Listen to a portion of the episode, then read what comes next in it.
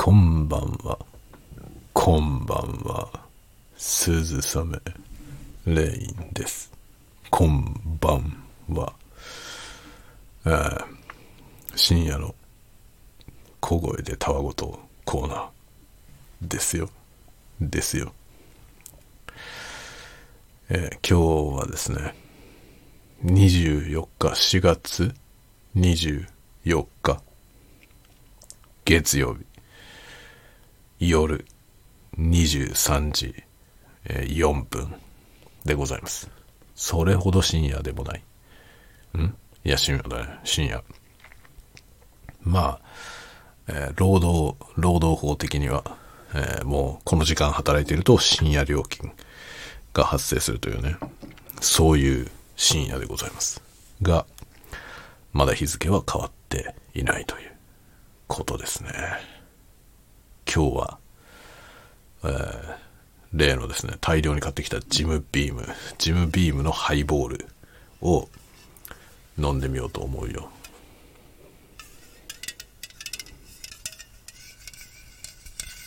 これはね、ジムビームハイボール、サントリー。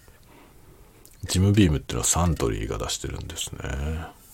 ジムビームはアメリカのバーボンだと思いますけどね、バーボンを輸入してるのかな？サントリーが輸入元なの？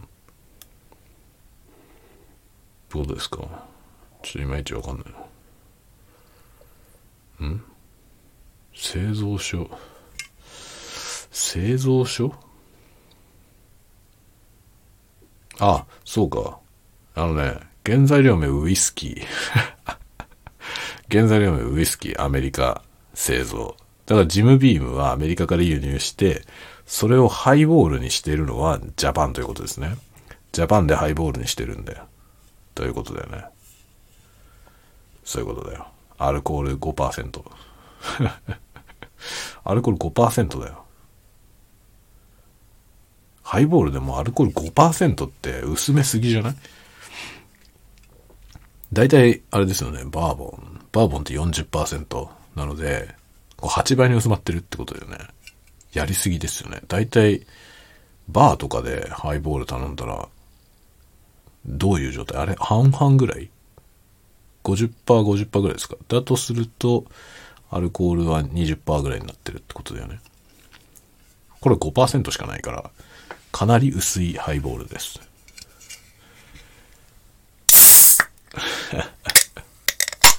あ、ちょっと強烈な音入ったね。ちょっと音でかすぎた。近すぎた。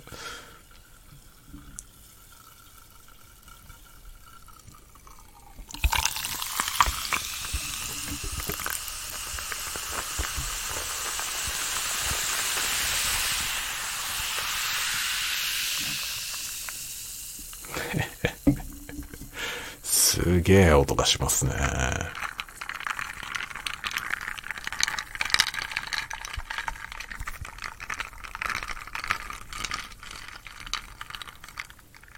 ただきます。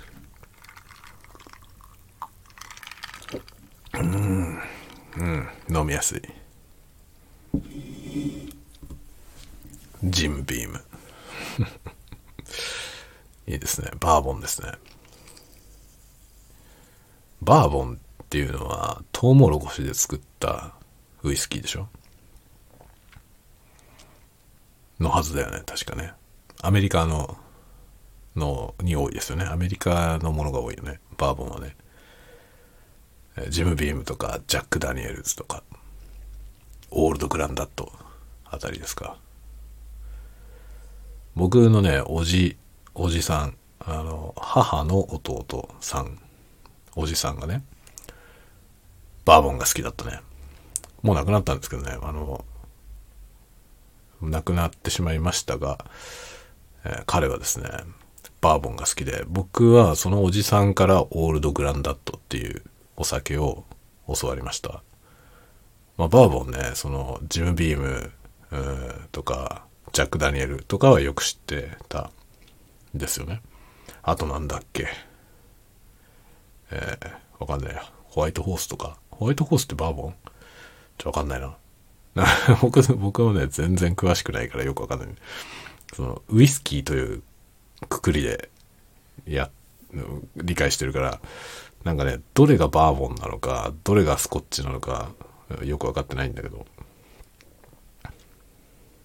アメリカのウイスキーは全部バーボンなの？そんなこともないよね？そんなこともない？わかんない。まそれすらもよくわかんない。あとカティサークとか？カティサークはどっちだろう？バーボンですか？わかんないな。普通のウイスキーかバーボンかがよくわかんないんですけどね。まあ、ジムビームはバーボンなんでね。ジムビームとジャック・ダニエルズはすごい、まあ、代表格。バーボンの代表格ってイメージで、イメージだなと思っているんだけど、まあ、その中でそのね、オールドグランダットっていうやつね、を教えてもらったのよ。おじさんにね、これがうまいよとかって言ってね、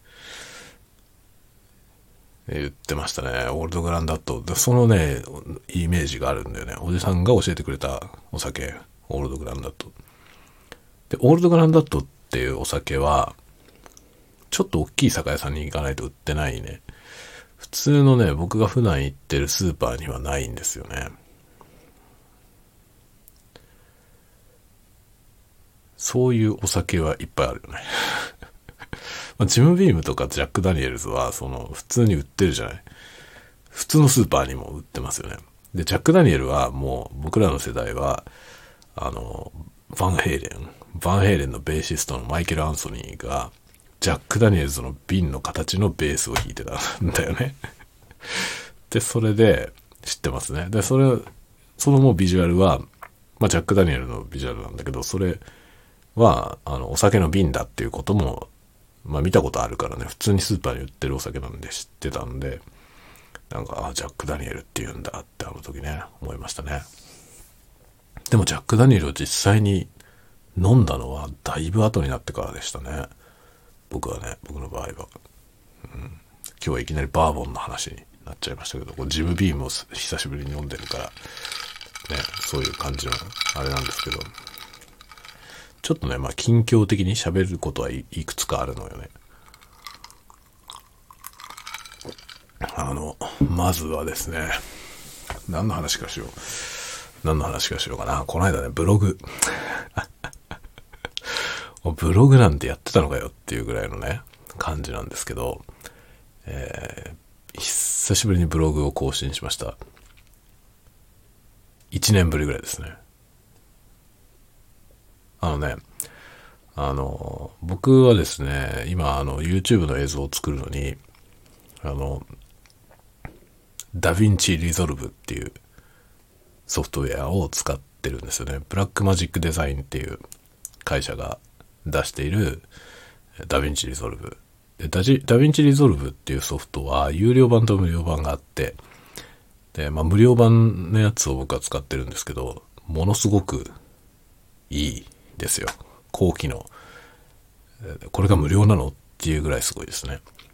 で、僕はですね、実は映像編集みたいなことを始めたのは随分昔で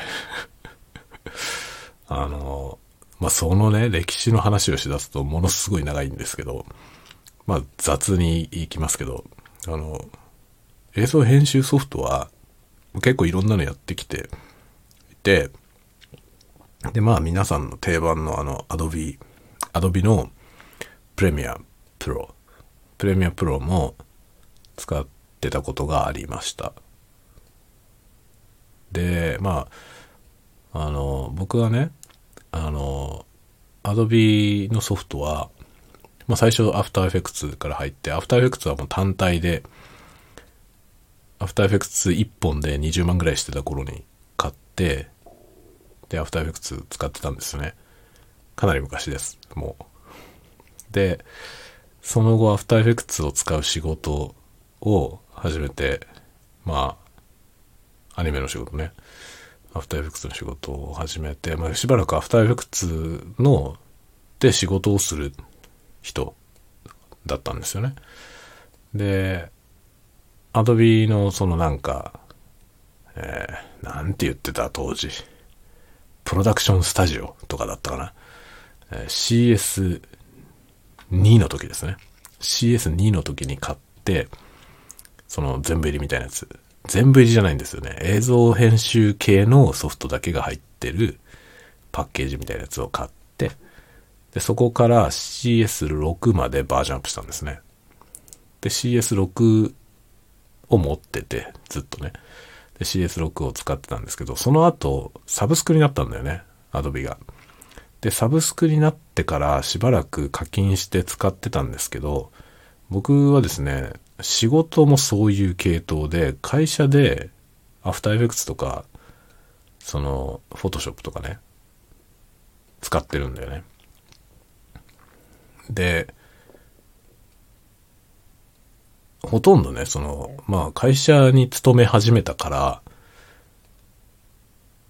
その、個人で自分でそれを使って仕事をすることがなくなっちゃったんですね。で、それ10年ぐらい前の話ですね。で、10年ぐらい前に僕は CS6 を持っていて、で、それでずっと仕事をしてたんですよね。フリーランスで。仕事してたんですけど、それが会社に入ったんで、急に使わなくなったのよね。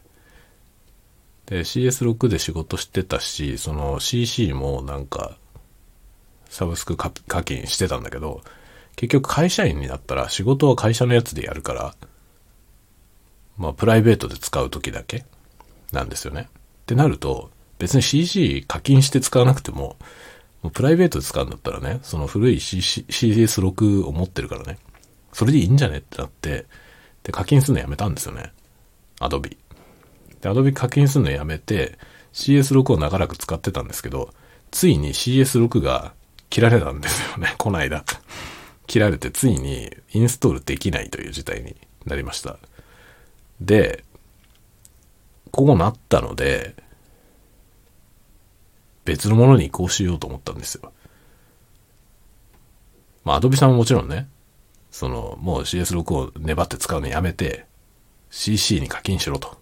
そういうつもりなわけですけど、CC 課金して使うほどは使わないんだよね、もはや。なので僕は全部フリーソフトに移行しました。で、 Photoshop の代わりに GIMP を使って、えイラストレーターの代わりに Inkscape を使って、で、絵を描くのには、 Krita っていうやつを使って、全部オープンソースですね。のやつに切り替えました。で、 After Effects みたいなソフトがない。で、プレミアみたいなソフトもないってことで、でそこの代わりに、 DaVinci Resolve を使い始めたんですよね。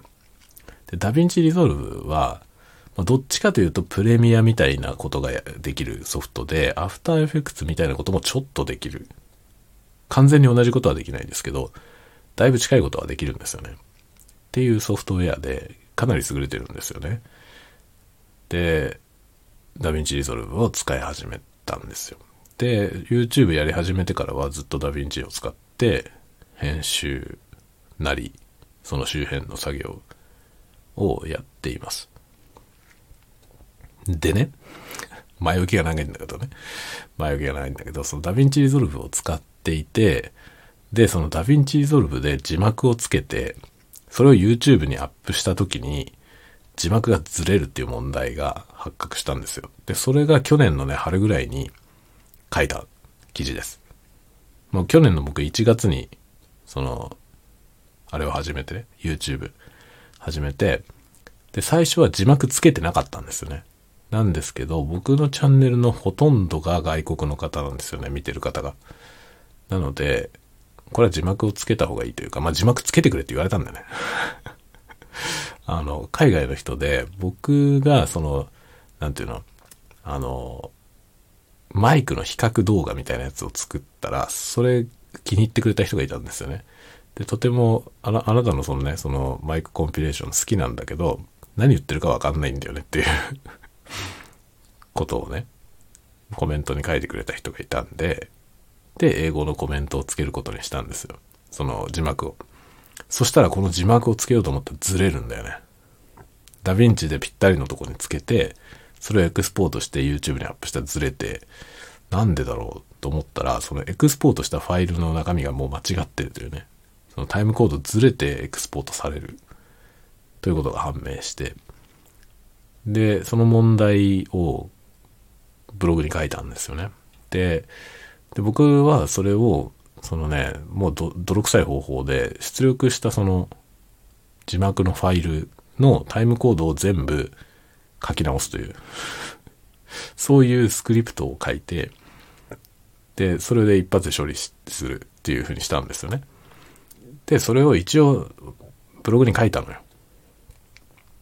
まあ、ほとんど読まれないだろうけど、と思ってね。っていうか、その、その問題について言及してる人がネット上にもほとんどいなくて、誰も多分こんな使い方してねえんだろうなと思いながらね、まあ書いたんですよ、一応。そしたらですね、その1年越しで、この間、つい、何日か前に、日本の方からね、その字幕がずれる問題、自分もあって、で、その僕が書いてるね、そのスクリプトを使ってみたいけど、やり方がわかんないと。まあ、ブログの記事自体は、もう自分用だから、そのスクリプトはもう自分用で適当なもんだから、なんかわかる人は使っていいよみたいな感じでね。で、ソースコードも公開しておくから好きにやってっていう感じで置いといただけだったんですね。そしたら、その、プログラムとかわかんないから自分で書き直すことはできないけど、でもその字幕を直すのはやりたいと。っていう人から、あの、ツイッターでコメントいただいたんですね。で、ええー、と思ってそんなニーズあるのか。1年越しですからね。1年前に書いた記事で。で、今まで誰一人そんなこと言及した人はいなかったんですけど、そうやってね、あの、連絡をくれた方がいたんで、そのスクリプト使いたいから教えてほしいと言われたんで、やり方を教えたんですよね。で、やり方を教えつつ、で、まあ、そういう方が一人いらしたんでね、まあ人しかいなかったんですよ。一年、一年かかって、一人だけそういう方が来られたんで、でも一人はいたじゃないですか。なので、もしかしたら、その、僕に質問してみようっていうところまではいかないけど、記事だけ読んで、これを使えたら自分もね、便利なのにわかんないなと思ってる人が他にもいるかもしんないなと思って、一応ですね、そのやり方を書いた記事を書きました。昨日か一昨日書きました。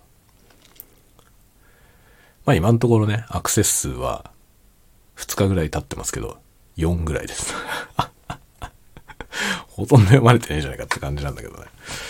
まあそもそもが、だってこのね、字幕がずれるっていう問題に言及してる人がネット上にほとんどいないのよ。どこにも情報がないんですよ。なので、もう、多分ね、そもそもダヴィンチで字幕つけたりとか、それを YouTube にアップしたりとかしてる人ほとんどいないんだと思うね。やってる人いればさ、字幕ずれるんですよ。4秒ぐらいずれるから、そんなの許容できないじゃない？だから絶対問題になると思うんだけど、そのまま放置されてるんだよね。で、ダヴィンチ側も全然治んないし、バージョンアップはそれからも何回もされてるけど、全然治んないのよ。で、僕はバージョン16から使ってるけど、15か。15から使使ってますね。で、16でその問題に気づいたの。字幕の問題に気づいて、16?16 か17。で、今18だけど、治ってないんですよね。っていう感じで、そのね、まあ直すスクリプトを作りました。エクスポートしたファイルを一発で直せる。まあ、任意の秒数移動できるようにしたんで、簡単に一発で治ります。超便利だよ。まあ超便利だけど、うん、そういう大したことはやってないんですよね。大したことはやってないけど、便利ですね。で、もともと配布する目的じゃないからさ、使いやすさとか全く考えてなくて、もうコマンドラインで実行しないと使えないんだけど、まあ、そのコマンドラインでの実行のやり方を一応記事にしました。もっとニーズがあるんだったらね、ちゃんとユーザーインターフェースとかつけて作ってもいいんだけど、絶対そんなニーズないからね。と思って適当なもんにしてあります。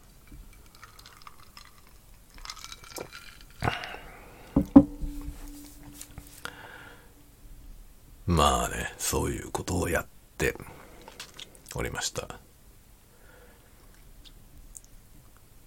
まあ、そんなね、そういうことをね、ちょろっとやりつつ、最近はね、でも僕は字幕はもうなんか適当ですね。っていうか字幕つけなきゃいけないようなのをしばらくやってないですね。というか僕は字幕をつけるやつを何回かやって、もうね、英語で喋ることにしたのよ。で、喋れないから、喋れないんですよ、僕。喋れないからね。喋ることを勉強しようと思って、勉強し始めました。それがね、去年の6月ぐらいですね。だから5月ぐらいに、そのね、ダヴィンチの記事を書いてるんですよ。英語字幕をつけようと思って、つけ始めて、1ヶ月ぐらいだよね。で、でそれが1ヶ月後ぐらいに、もう字幕でやってるのはもうだるすぎて、字幕にあまりにも時間かかるんで、もうだるすぎると思って、やめたんですよ。それやめて、もう喋ろうと思って、6月ぐらいから英語を始めて、で、それは今、6月からずっとやってきて、まあ、リスニング、リーディング、最初リーディングから始めて、リーディングやって、リスニングに入ってきて、で、今年に入ってからスピーキングを始めたんですね。で、今、いろいろやりまして、まあ、スピーキングの練習しながら、ひたすら聞くということを浴びるように英語を聞くということをね、やってますね。みたいなね。で、これで、その、ちゃんと喋れるようになろうと思っていますね。そうすると楽なんだよ。英語で喋りながら動画を撮影できれば楽なんだよ。ただ楽に、楽にしたいだけなんだよ、僕は。動画制作を楽にしたいから英語を勉強してる。で、英語にすればね、世界中の人がさ、わかるじゃない。だから、英語がいいなって。で、しかも自動翻訳がね、その英語の自動字幕はかなり精度が高いんですよね。かなりの精度で、その話してる言葉そのまんま字幕になるんですよ。YouTube の自動字幕で。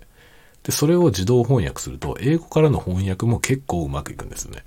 なぜなら、あれ、裏で動いてるのは AI で、その AI っていうのはね、あの、特にあの、ああいう機械学習系の AI は、学習した数が多ければ多いほど精度が上がるんですよね。ということは、話者の多い言語ほど精度が高いんですよ。だから自動字幕は英語が一番精度が高いし、あの、自動翻訳も英語からの翻訳が一番精度が高いんですよね。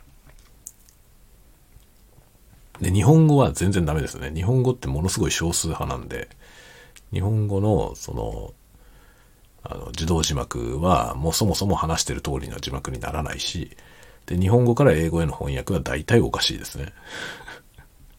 結構おかしいですね。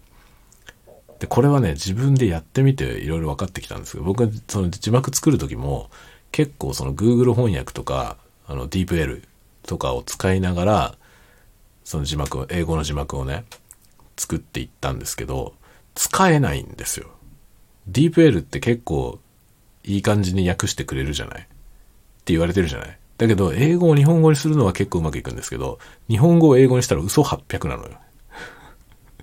もう全然ダメなんですよ。使い物にならない。そうじゃねえんだよっていう言い回しが出てくるのね。確かにそう言えなくもないけど、こんな言い方はしないよねっていうのが出てくるんですよ。で、それで使えなくて、結局 DeepL とかを参考にしつつ、こういうふうに言うのかっていうのを参考にしつつ、でも違うよなと思って、で、結局その英語直しながら直しながらね、それで字幕を作ってたんですね。意訳しながら。意訳しながら字幕を作ってってて、あれ大変なんですよ、だから、作るのが。字幕作るのがめっちゃ大変で、もうこれだったら喋るの練習した方が早いと思ったのね。それで話せるようになった方が絶対早いからと思って、それでね、やり始めました。そういう動機で僕はね、去年初めて、こういう40何年も生きてきて初めて英語を勉強しようと思ったの。で、やりだしたら面白いんですよ。やりだしたら面白いし、最近その英語の人のポッドキャストばっかり聞いてんだけど、そのポッドキャストも面白いのよね。で、英語のポッドキャストがちゃんと聞けるようになって、この、何言ってるか、8割以上わかるかな今。多分9割近くわかると思いますね。で、それぐらいわかるようになってくると、本当にただ普通に純粋に楽しくて聞いてるのよね。勉強のためにとかじゃなくて。面白いこと言ってるから。で、それを聞いてて、その、で、その、聞いてるやつを、まあ、シャドーイングみたいにね、耳から入ってくる言葉をそのまま追いかけながら喋って、みたいな練習して、やってるんですよね。で、そうすると結構分かってきて、ただまあ自分で思いつくままに話せるほどにはまだなってなくて、言いたいことを考えながらであれば、少しできるようになってきたんですよね。で、それをね、このたわごとを、前にも言ったけど、このたわごトークを全部英語でやりたいのよね。これが英語でできるぐらいの英語力が欲しいの。それってものすごい難しいよね。これをね、その、このノープランで適当に喋ってんだけど、このノープランで適当に喋れるようになりたいんですよ。英語。それで、そのね、ノープランで適当に喋ってるようなポッドキャストを聞いてるの。最近。そのスクリプトがあってちゃんとそれに沿って話してるようなポッドキャストも結構あるんですよ。日本人の人でも結構あるけど、ポッドキャストって何喋るかちゃんと決めといて喋ってる人が多いんですよね。で、僕はノープランだから全て。このぐちゃぐちゃなね、このデタラメなコンテンツですけど、こういうスタイルをやりたいんですよね。英語でもこれをやりたくて、でもこれをやるにはもう、ものすごい英語力が必要だと思うんだよね。要は、話すことを次々に思いついつかなきゃいけないっていうのと、思いついたことを実際に喋れないといけないっていう問題があって、これ難しいんですよね、実は。日本語だとできるけどさ、日本語は僕はネイティブだからできるんだよね。40何年日本語喋ってるからできるんだよね、つまりは。そう。で、思考もさ、普段から日本語でものを考えているでしょ。だからできるんですよね。だけど、これを第二言語でこれをやろうとするとものすごい難しいんだよね。だからスクリプトがあればまだね、何を喋るのか決めておけば、あらかじめこういうことを喋ろうって決めて、例えばその喋る内容を、あの、断片的にも英語で作っておけばね。で、この時、こういうこと言う時はこの言い回しっていうのをね、その全部読み上げるんじゃなくて、断片だけでもメモっておけば、まあなんとなくできると思うんですけど、出たとこ勝負ができるようになるためには結構深い知識が必要だと思うのでね。で、それができるようになりたくて、で、そういう感じの英語のやつを聞いてはシャドーイングして、どんな風に言ってんのかな、みたいなのをね、やってます。勉強してるっていう。勉強してるつもりは全くないけど、なんか、うん。暇さえやればそういうのを聞いてますね。っていうのがですね、最近の日課なんですよ。それは本当に全てはこのね、YouTube めんどくさいからの 字幕つけるのがめんどくさいから、っていう動機から始まったの。っていうことをね、ずっとやってます。それで動画の更新頻度が激減してんのね。まだ喋れないから。喋んないといけないやつが作れないのよ。雑談みたいなやつがさ、本当は雑談みたいなやつはやりたいんだけど、雑談ができるレベルにならないんだよ、なかなか。難しいね。日本語で雑談してもね、日本語がわかる人しか聞かないからさ。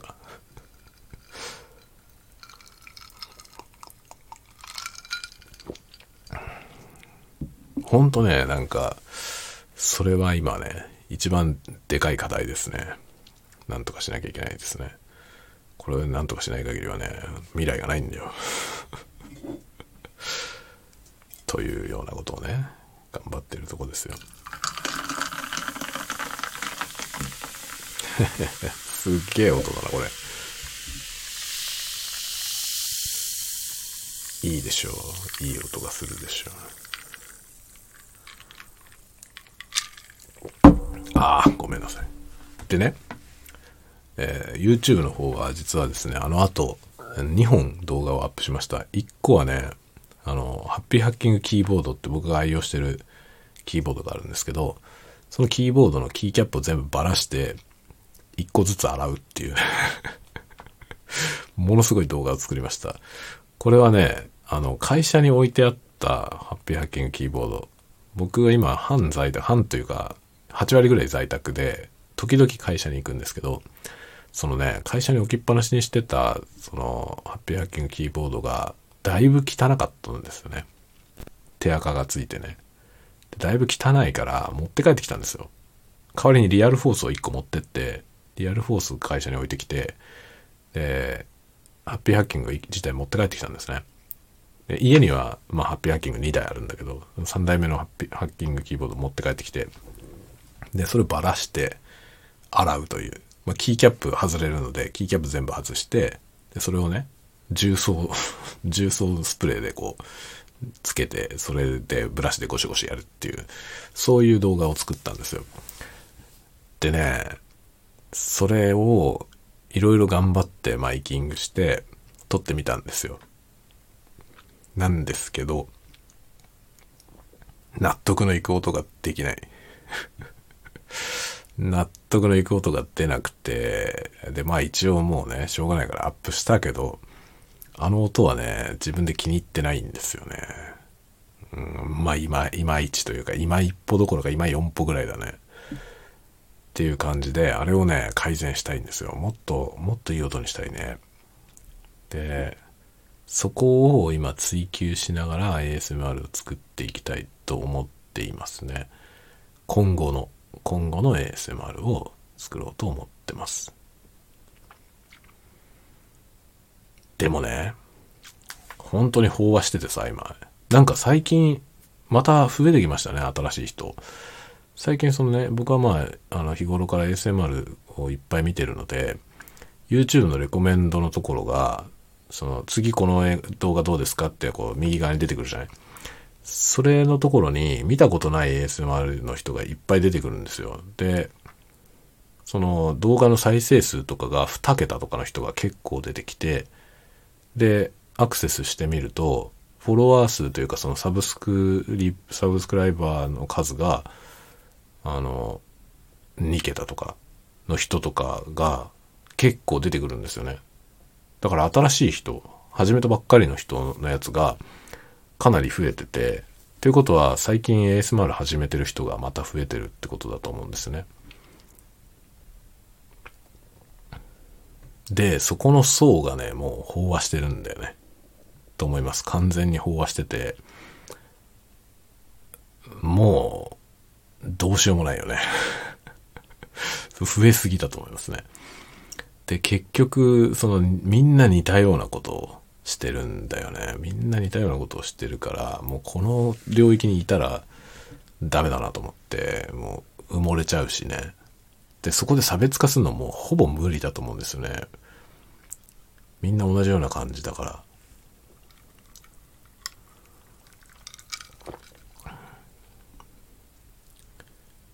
ここ2日ぐらいで、 Blue Yeti のアンボックス、アンボクシング動画7本ぐらい見つけた。新しい人のやつ。見たことない人のやつね。みんな同じ方向でやってますね。みんな Blue Yeti だよ。みんな Blue Yeti で、で、大体が動画をね、iPhone で撮影して、iPhone で録音してみたいなタイプの人がすっごい増えてる。海外はそのスタイルがトレンドなんですよね。みんな同じ感じ。日本は、なんか、あれなんだよね。あの、タスカムのレコーダーとか、あと 3DO、3DIO を使ってる人はめっちゃ多いですね。その辺を使ってる人がものすごい多くて、あと耳かき動画ですよね。まあ大体耳かき動画は日本ばっかりだね。あんまり海外で見ないよね。その耳かき動画。日本の人のやつはもう耳かき動画やってる人がものすごい多いですね。だからなんかそこら辺が本当にね、層が厚いというか、飽和してると思思うのよね。新しい人がめっちゃ出てきたおかげで、そのね、レコメンドに新しい人しか出てこないんだよ、本当に。で、あとは普段から僕がめっちゃ見てる人のやつ、その、その人の動画出るたびに見てるみたいな人が何人かいるんですけど、あと、しばらく動画出てこなくなったら過去のように遡ってずっと見まくってる人がね、って大好きな人が何人かいるんですけど、その人たちのやつはもうコンスタントにずっとずっと表示されてんだよね。だから3つに1つぐらいはその人たちのやつなの。で、それ以外のところが全部見たことない人になっちゃいました、最近。ちょっと前まではね、そんなことなくて、あの、見ないけど知ってる人のやつが多かったんですよ。知ってる人のやつがこう、結構ポンポン並んでて、でもクリックしないんだよね。知ってるけど。知ってるけど素通りしてて、で、僕はいつも見てる人のやつと、その新しい人でちょっと面白そうと思うやつを見てるんだよね。見たことない人のやつで、興味がありそうなやつは見てるって感じなんですけど、で、YouTube のレコメンドってすごいそれを学習してるので、まあ、僕がそのサブスクリプションしてる人でも、まあ、チャンネル登録ね、してる人でも、そこのリストに出てきてるけど、一回もクリックしてない人とかっていうのは、だんだん表示されなくなってくるんですよね。で、代わりに、新しい人が表示されてきてて、っていう感じなんですよ。ってなってるからね。で、まあ、僕基本的にそのね、YouTube の使い方として、チャンネル登録するんだけど、チャンネル登録して、あの、通知を全部切るんですよね。あの、ベルのマーク、金のマークついてるじゃないですか。あれ全部、全部なしにするんですよね。基本的に。で、自分で自らクリックして見るっていう風にしてって、で、自らクリックする回数が3回以上になった人、その、その同じ人の動画を3つ以上自分でわざわざクリックしてみた人に限っては、あの、通知をオンにするんですよね。で、通知も2段階あって、その、通常モードと全通知のモードがあるんですけど、そのね、全通知にしてる人は本当に好きな人。本当に好きな人の5人ぐらいは全通知モードにしてますね。っていう感じですね。だからね、基本的に僕はそのチャンネル登録はしてるけど、何も通知が来ない人の方が多いのよね。なので、自分がチャンネル登録してて、してるけど、興味なくなっちゃった人に関して、そのチャンネル登録を外すってことをやってないんですよ、一回も。チャンネル登録外すことはま、まあないですね。通知が来なければ実害がないんだよね。チャンネル登録したままでも。だから、全然ね、放置してますね。ただ、あの、なんか一覧みたいなさ、ホーム画面で見たときに、ホーム画面っていうかあの、あれだな、自分が登録してる人たちのリストをポンって表示するモードがあって、そのモードにしたときに、あの、更新頻度が高いけど見てない人がいるとね、その人の動画ばっかりで画面が埋まってて、他のものが見えないってことがあるんですよね。なので、それ全然見ない人のやつは外すこともある、たまに。でもそうやって外した人ってまだ3人くらいしかいないと思う。一回チャンネル登録したけど解除した人って3人くらいしかいないと思う。それ以外の人はチャンネル登録してるけど通知を切ってあって、全然見てないですね。結構だから、なんていうの、今でも自分が YouTube 使う側としてね、やってて思うんですけど、YouTube で飯食ってくのって難しいと思うね。それはね、なぜなら、あの、全然安定しないと思いますね。あの、飽きるよね。飽きるから、大好きで見てた人も見なくなっちゃうのよ。その客としてね。自分が客として見てどうですか皆さん。YouTube でね、なんかその好きで気に入っててチャンネル登録している人のやつって多分皆さんあると思いますけど、そのね、ずっといつまでも見続けてるのって、チャンネルってさ、本当にわずかじゃない？で、だんだん入れ替わってったりしません？例えば好きで見てたんだけど、なんか、より面白そうなやつどんどんね、こう、チャンネル登録してってるうちに、なんか気づいたらこの人のやつしばらく見てないなみたいなことないですか？結構僕そういうのあってね。だから ASMR に限って言っても、本当にね、国内のスーパー、スーパー ASM アーティストの人とかね、一時期すごい好きでよく見てた人たち、もう一切見てないもん、今。って考えるとさ、このサイクルで飽きられてたら多分生活はできないよねと思って。どんどん入れ替わりながらも、その、見られて、見られ続けないとね、無理じゃないと思うんだよね。だからこれは本当にね、なんか、まあ、YouTuber とか言ってそれを専業にしてる人いるじゃないですか。あれってものすごい大変だろうなと思う。その気分的に。飽きられちゃいけないっていうそのプレッシャーがすごいと思うね。僕は自分は精神的に無理だと思います。そういうのはできないと思う。飽きられないようにしなきゃいけないっていうのってものすごい大変だよね。僕はさ、なんか偉大なるマンネリが好きなタイプなんで、あの、自分もね、その、同じようなことをずっとやっていたい わけですよ。そうすると、それが好き、好きでさ、ドンピシャの人だけがさ、ついてくるじゃない。で、一時的に気に入ってくれた人たちは大体一時的で去っていくでしょで、そうするとね、それはもう安定的に確保することはできないと思うんだよね。特に自分のコンテンツはできないと思うんです。だからね、これで生計を立てようっていう人たちのその気迫ってすげえなって思います。飽きられるよね。僕は本当ね、なんか、まあ飽きずに見てるのはいくつかあるんだけどさ、それはもう本当に、フェティッシュ的に好きなんだよね。フェティッシュ的に好きな人たちのやつは同じもの何度でも見るし、結局新しい動画なんか一個も出てなくても全然いいのよね。ずっと見てるんですよね。で、新しいもん出ればもちろんね、嬉しいし、見るし、見るけど、結局ああなってくると、で、そういうファンがいっぱいつけば、多分、生計も立てられると思いますけどね。難しいよね、なかなかね。そんな風にしてね、見てくれるっていうのはなかなかないですよね。あのね、僕の動画だとね、あの、ハッピーハッキングキーボードのタイピングのやつ、あれは、ずっと見てくれてる人がいますね。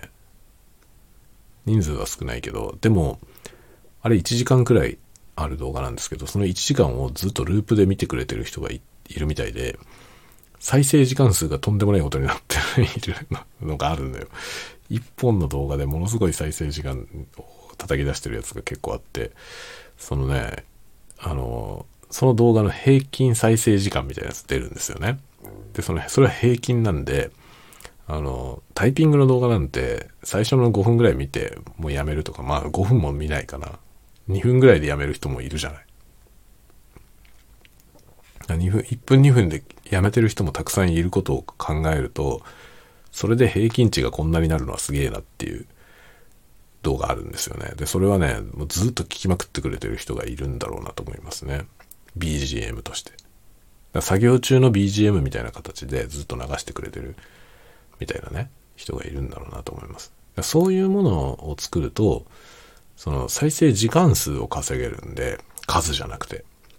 そういう動画でなんか、やってくってことはまあできるかもしれないけど、まあそれだってね、博打みたいなもんだから ねと思いますね。だからまあアンビエントのね、その、サウンド。だからその、ネイチャーサウンドみたいなものは、本当に録音をの技術が向上してよりいい音で撮れるようになれば、結構成立するかもしれないなとは思いますね。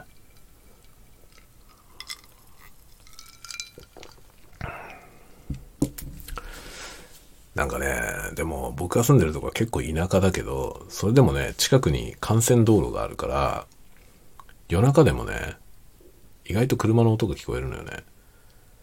で、まあ、車の音さえなければさ、外でね、ネイチャーサウンド、それは、例えば、秋口とかだと、うちのすぐ、もううちのさ、本当に庭うちの庭とかで、マイク立ててね、収録してれば、もうすぐ虫の声とかすごいのよ。なんだけど、それを収録してると、車が走ったりするわけ。そうすると台無しじゃん。で、車が来ないようなところで、そのね、ネイチャーサウンドを録音したいなと思うんだけど、そういう場所が近くにはないから、じゃあ遠出しなきゃいけないねってなるよね。遠出してって、まあ車の通通りのすごい少ないところに車で出かけて行って収録するみたいなことがね、やるしかないと思うんだよね。そういう動画もね、まあ先々はちょっと撮ってみたいなとは思いますけど、ちょっとなかなか難しいよね。多分夜通しかかるから 夜中に出てって、真夜中にね、ずっとその音を収録しながら映像を撮影して帰ってきて明け方みたいな。そういう感じだよね、多分ね。そういうのはちょっと撮ってみたいなとは思いますね。だけどそれはさ、機材の問題もあるよね。そういうことができるような機材も用意しなきゃいけない。そう、それで機材といえばね、あの、オーディオテクニカ、オーディオテクニカの LINE。最近企業がこういうね、公式 LINE っていうのをやってるケースがあって、僕はオーディオテクニカの LINE を友達登録してるんですけど、そしたらね、オーディオテクニカからね、僕は4月に誕生日があるんですけど、4月の誕生日の時に、バースデークーポンが送られてきたんですよ。LINE で。で、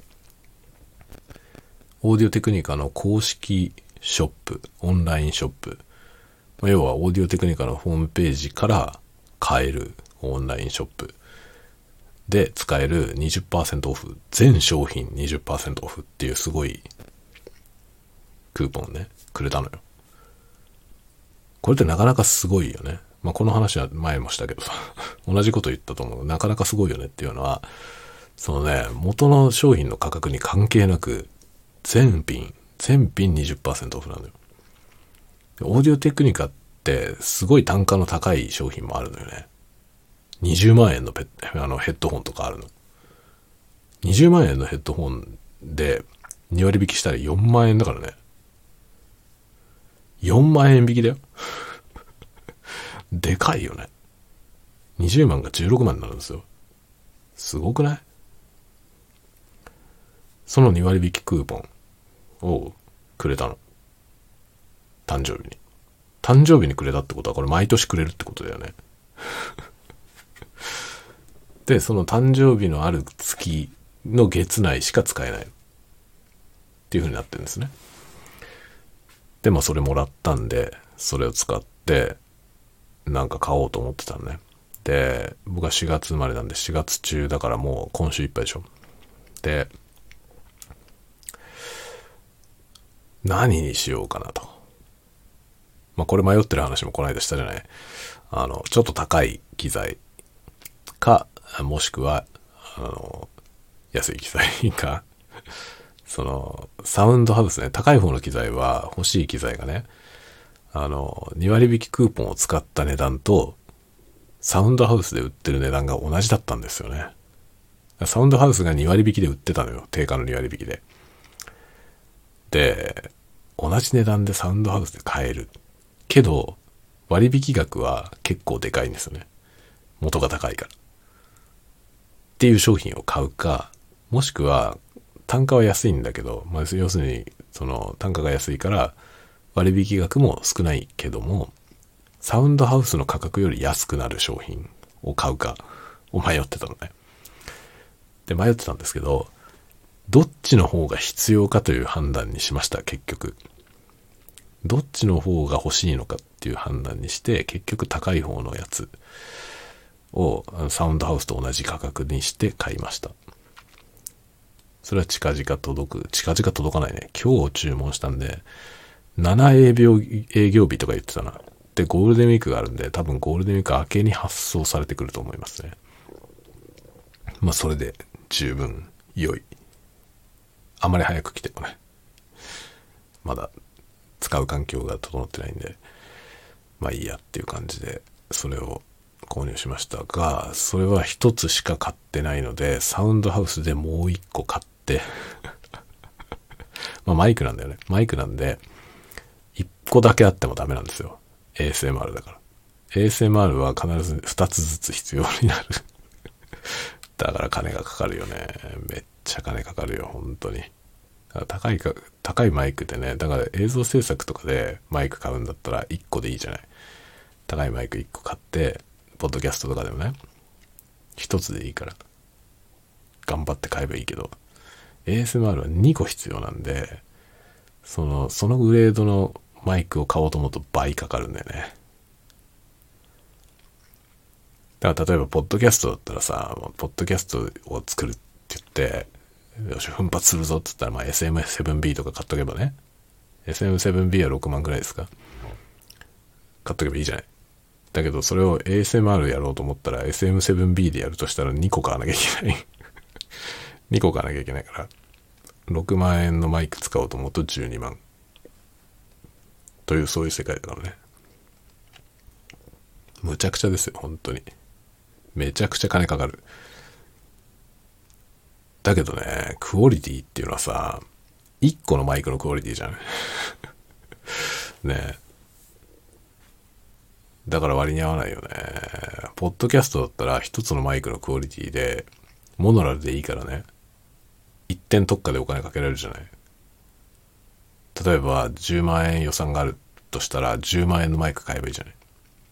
それは10万円クオリティだよね。ポッドキャストは。だけど ASMR やろうと思って10万円の予算だと最大でも5万円のマイクしか買えないんだよね。5万円のマイクを2本。そうすると、クオリティとしては5万円なんだよ。10万円払ってるけど。ポッドキャストなら10万円クオリティになるけど、ASMR でやると同じ予算だと半分のクオリティしか出せないのよね。なんて金のかかるジャンルでしょうね。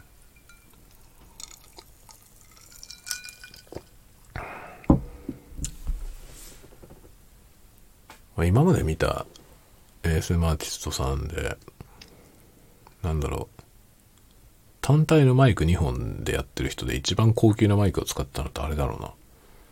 多分、ジビさん。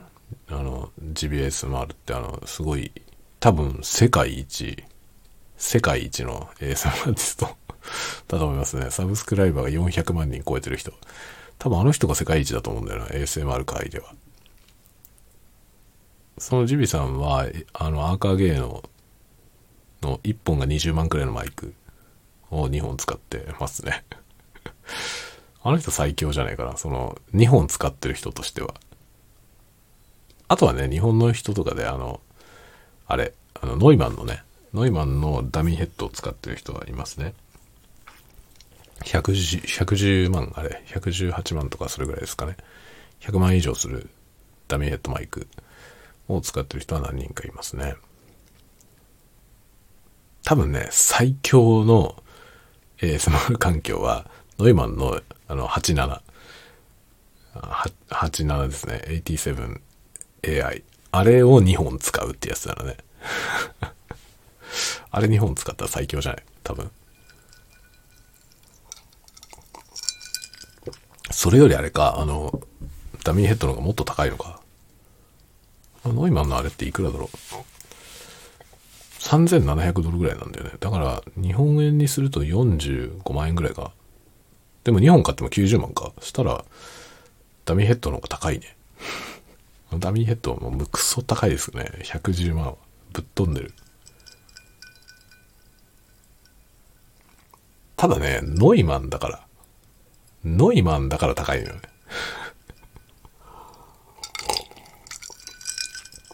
あれはちょっとノイマン価格が乗っかってると思いますね。だからその、純粋に値段あたりの音なのかっていうところはちょっと微妙だと思うな。ノイマンの信頼性が乗っかってるからね。その信頼性の価格のような気がしますね。まあ、いいものであることに間違いはないけど。いいものであることに間違いはないと思います。ただね、ノイマンのマイク使うとしたら、プリアンプをどうするのか問題はかなりあるんだよね。あのクラスになってくると、プリアンプで全く音が変わっちゃうから、なんか、ちゃんとしたプリアンプで出さないといけないと思いますね。プリアンプもさ、プリアンプも金かかんのよ。プリアンプもね、例えば歌を取るとかだったら、メインボーカルね。メインボーカル、歌の、ね、なんか曲のメインボーカルを録音するって言ったら、プリアンプにこだわって、マイクももちろんだけど、マイクそこそこいいやつで、プリマ、プリアンプにちゃんとこだわったら、まあ、スーパークオリティで撮れますけど、その場合のプリアンプってモノラルでいいんだよね。1チャンネルでいいんですよ。ところがこれがさ、ASMR でやろうとすると、2個必要なんだ。全部2個必要なのよ。本当にね。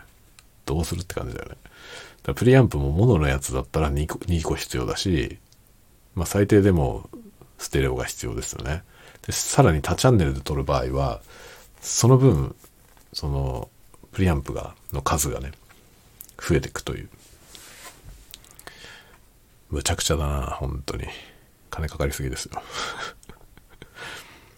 プリアンプもね、なんかプリアンプにこだわった方が音がいいのか、マイクにこだわった方が音がいいのか、ちょっと何とも言えないけどね。いや、思うに僕はなんかプリアンプにこだわった方が音いいんじゃないかって気がするね。なんかどうでもいいプリアンプで、ね、例えば5万円の、5万円のマイク使うよりは、1万5千円のマイクでもいいから、プリアンプをちゃんとしたやつにした方が、音いいんじゃないかなっていう気がする。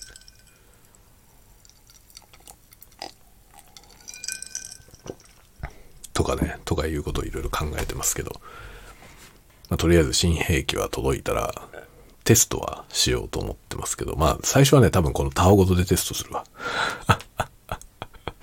タワごとを、まあ1本しか買ってないから1本のマイクで、これ今、これはね、 Blue Yeti でステレオで撮ってますけど、これをモノラルで、モノラルってその新兵器のマイクで撮るっていうのを、まあ届いたらやろうかな。と思ってますね。あ、でもこれか、そうだね。た、たごとそれで撮ろうと思うと、インターフェース問題があるんだね。インターフェースがね、ない。このね、ほんと iOS のインターフェース問題はあるよね。DR40X がちゃんと使えないっていうさ。音がブツブツ途切れちゃうんで。しかも、マイク1本だけだったらこの DR40X そもそも使えないしね。いやー、難儀ですね。今ね、手元に DR40X があるんだけど。あ、ファントム電源オンにしますかって言ってきたな。これね、いいんだけどさ。いいんだけど。レコーダーとしてもちょっとノイズが多いし、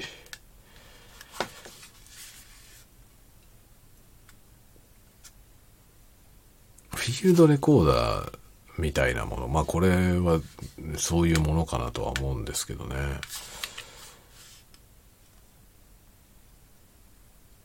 どういう風になっていくんだろうね、今後。今あの、 ZOOM っていうメーカーがね、32ビットのフローティング録音っていうやつをの対応した機械をどんどん出してるんですけどあれはね録音レベルの調整がいらないっていう画期的なものなんですよ。どうもなんか入力原因を何段階か分けて多層的に録音するみたいなねことになってるっぽいですね。で、後からね、その、録音した後で、レベルを調整できる。で、音割れしないという。絶対音割れしないという。というね、そういう仕組みらしいんですよ。でさ、それを試してみたいんだよ。それを試してみたいんだけど、 ZOOM の、その32ビットフローティング録音の機材、軒並み売り切れなんだよね。で、 ZOOM 社の公式サイトにないんですよ。在庫が。で、サウンドハウスとかでも全部在庫ないし、まあ、もちろんヨドバシカメラとかにも一切ない。どこでも買えません。アマゾンにもないし。ちょっと生産数が少なすぎるんじゃないかな。さすがに。で、話題だけはね、最初にドーンと話題になりましたけど、その後のこの品薄状態が長すぎるのよね。もう、どれぐらい経つだろうね。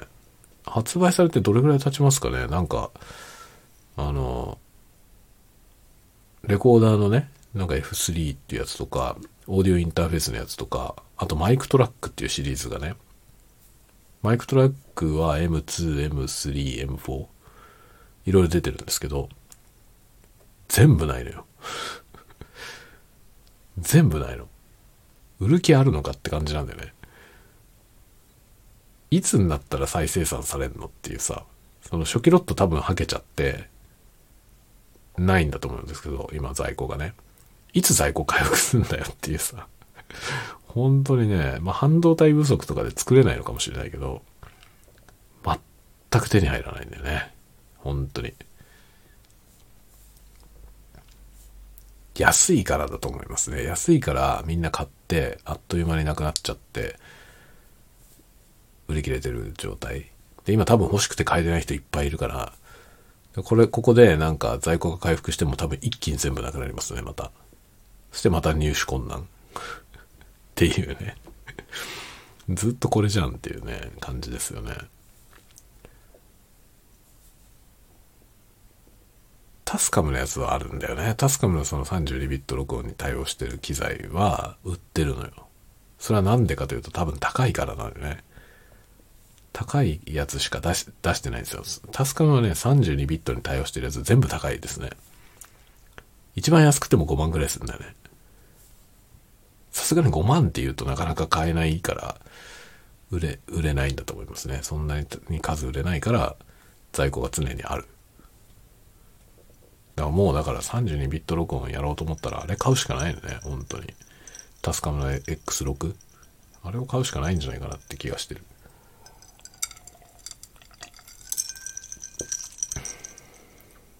僕は ZOOM のね、M3 ってやつが欲しいんだよね。あの、ショットガンマイクの形をしたレコーダー。32ビット録音ができるレコーダー。あれは超便利だと思う。あれめちゃくちゃ便利なんじゃないかなと思ってすごい期待してるんだけど、でも売ってないんだよね。全然売ってない。どこ行っても入手困難。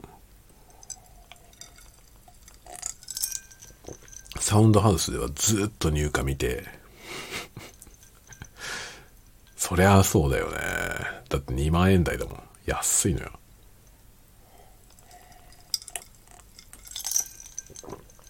ズームのすごいところはね、すごい機材を出してきた時にその価格がやばいんだよね。めちゃくちゃ安いんですよね。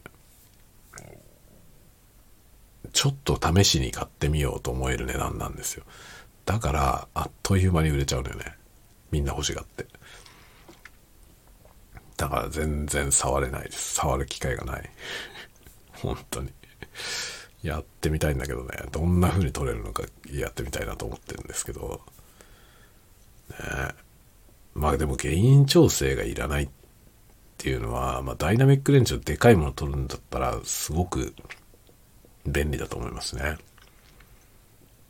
でも逆にこういうさ、例えばこのたわごとだったりすればね、これはまあ原因調整が今必要な機材を使ってますけど、これで別に大きく失敗はしないよね。まあ問題ないでよね。これって全然問題ねえやろって気はしなくもない。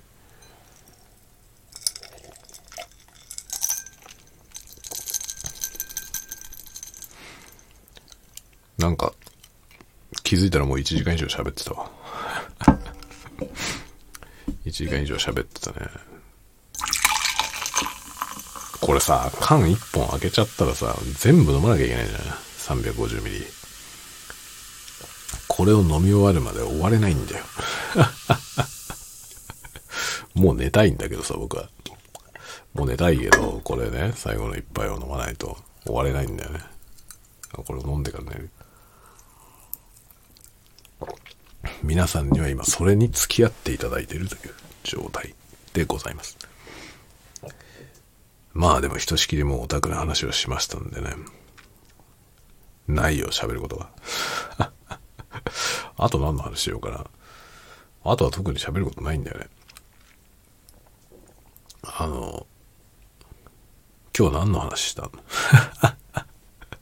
もう覚えてなくて、このね、タイトルとね、あの、ディスクリプションを書くのに困るんですよ、いつも。何の話したかなっていうね。なんか DaVinci Resolve の話をしたよね、最初の方。ブログ、久しぶりにブログ書いたよっていう話ね、しましたね。 note、note 書きたいな。書けよって感じだけどさ。書けよって感じでノート書きたいですね。あとね、そう、仕事の話、あのね、あの本のね、僕はまあ本を昔出していたんですけど、そのね、本の改訂の話が来てて、それの仕事をね、またするんだよね。みたいなこともあったりしますね。そういうことは多少今年はちょっといい話がいろいろ動いてますね。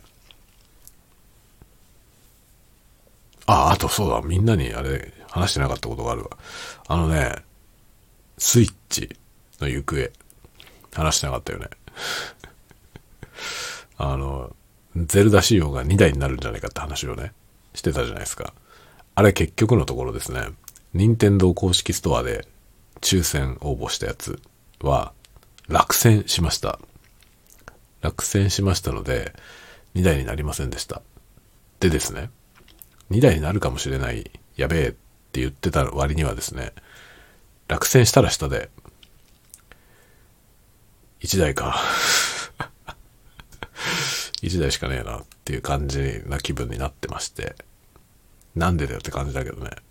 2台もいらねえよって思ってたんだけど、意外と2台あったらあったで便利だなっていう感じ。で、まあ、うちの奥さんと喋っててね、うちの奥さんは、もう1台買えばいいんじゃない？って言ってましたよ。別にゼルダ仕様じゃなくていいからもう1台買えばいいんじゃないって言ってましたね。どうなってるんでしょうね、本当に。まあ別にね、2台いらないけどさ、2台いらないんだけど、いろいろ調べてみたらね、あの、ライトってあるじゃない？スイッチライト。スイッチライトって、あの、映像出力がないんですね。で映像出力がないっていうことはどういうことかというと、実況とかそういうのできないってことなんですよね。これダメだよね。致命的にダメだと思いますね。だ多分差別化のためにそうなってるんだけど、ライトはあくまでも携帯用で本体を買ってねっていうね。そのメインの本体をちゃんと買ってくださいよっていうことだと思うんですけど、だからライトの存在意味が微妙すぎるね。まあ、配信できないんだとかなりマイナスなんで、だとしたらもう、ライトって選択肢はないんですよね。僕の中では完全にも消えて、買うんだったらその本体そのもののやつね。で、それ、の有機 EL 版かそうじゃないのかっていう感じなんで、別にそこはね、有機 EL 版じゃなくていいやと思って。どうせ本体の画面でやらないから。僕はね、僕は、あの、スイッチをモバイルしようという気は全くないんで、あのスイッチの本体の画面を使うことはないと思います。外部出力で全部出すから。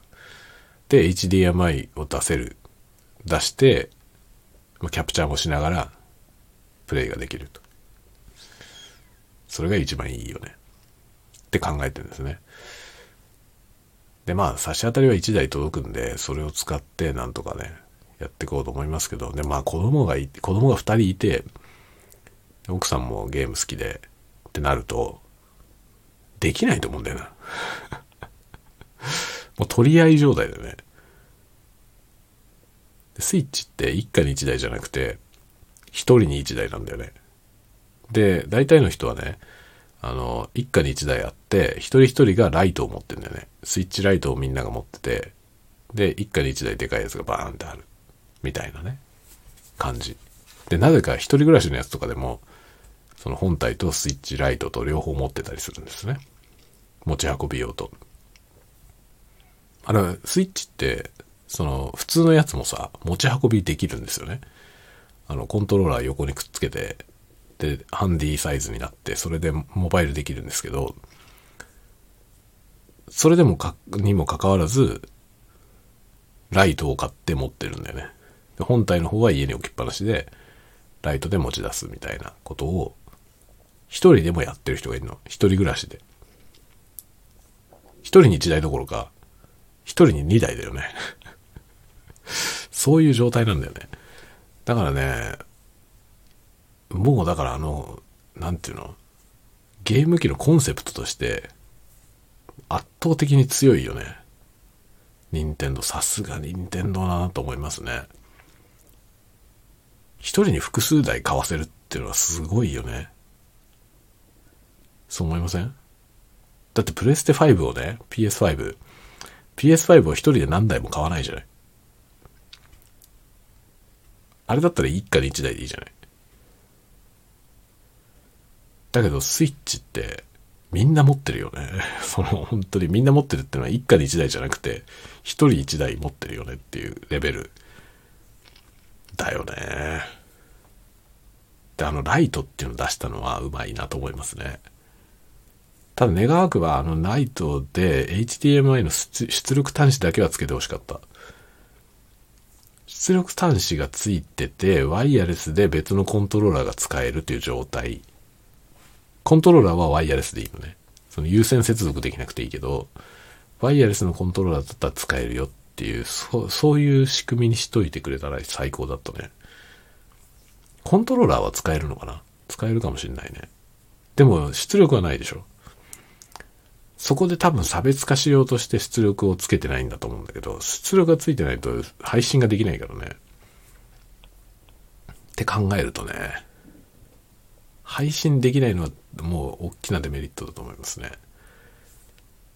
で、じゃあ普通の本体買えって話なんだろうけど、そこの価格差は結構でかいのよね。HDMI 端子のためだけに、にそのね、差額を払うかと思うとでかいよね。そう、うまい、うまい差別化だと思うけど、まあでもモバイル、モバイル用途でモバイルだったらあれでいいっていう人はいっぱいいるから、だからライトも売れてるじゃない。強いね。一人に一台っていう状態にしたのはでかいですよね。だから強いんだよな、任天堂。だからまあ、一応ね、その、任天堂の方で応募したやつは落選したんで、2つ買わなきゃいけない事態は避けられましたけど、多分、2代目を買うと思います。何をしとんねんって感じだけどね。ただ、有機 EL のやつじゃなくていいんで、5000円ぐらい安いんだよね。あの、普通の、普通のモデルは。普通のモデルとして買うんじゃないかな。きっと。買うことになると思いますね。僕は配信もやりたいしね。で、あの、旧作の FF をやりたいのよ。ずっと。そればっかりやると思うな、きっと。旧作の FF をアホみたいなこと喋りながらやるっていう実況をやりたいわ。ぐだぐだぐだぐだ言いながら。ぐだぐだぐだぐだ感想を喋りながらね。誰がみんなそんなもんだよね。誰も見ませんよ。再生を稼ぐためのコンテンツじゃないからね、僕がやろうとしてるのは。ただの自己満足。オンラインのね、オンラインの FF は、実は、実況をやってたことあるんですよ。FF14 の、あの、完全プレイ、ストーリーモードの完全プレイをね、実況してたことはあるんですけど、それはもうね、やめちゃいました。FF14 自体はやめちゃったし、もう永遠に更新することないからチャンネルごと削除した。それはね、全然見られなかったよ。やっぱさすがに。当たり前だよね。そんなもん見たくないよ、みんなね。やっぱ攻略みたいなやつが見たいね、みんなね。だから、その、上手くない人のゲームプレイを見てもしょうがないからね。あみなんか上手いか、もしくは話が面白いかですね。きっとね。まあ僕はだからね、どういうやつをやるかはちょっとわかんないけど、でも、配信ができる環境にはしたいなと思いますね。やるかどうかは別として。そうなるとやっぱり普通のライトっていう線はなくなっちゃうんだよね。ライトじゃないやつを買わなきゃいけない。もう一台。そんなもの買ってるような余裕はないんだよな。まあ今回ね、その、誕生日クーポンで、まあ、マイク買ったんですけど、それが買えたのは、このね、スイッチ2台目を買わなきゃいけない事態が回避できたからなんですよね。それもしね、買わなきゃいけない事態になってたら、そんなもん買ってる余裕ないよ。マイクを買ってる余裕はなかったんですよ。そのマイクじゃなくてスイッチをもう1台買うことになってた。だけど、そこがギリギリ回避されました。ということで、飲み終わりました。350ml 分のジミ、ジムビーム、ハイボール飲み終わりました。ので、今日はこの辺で終わりにしたいと思います。じゃあ、また、次のタワごとでお会いしましょう。おやすみなさい。おやすみなさい。おやすみなさい。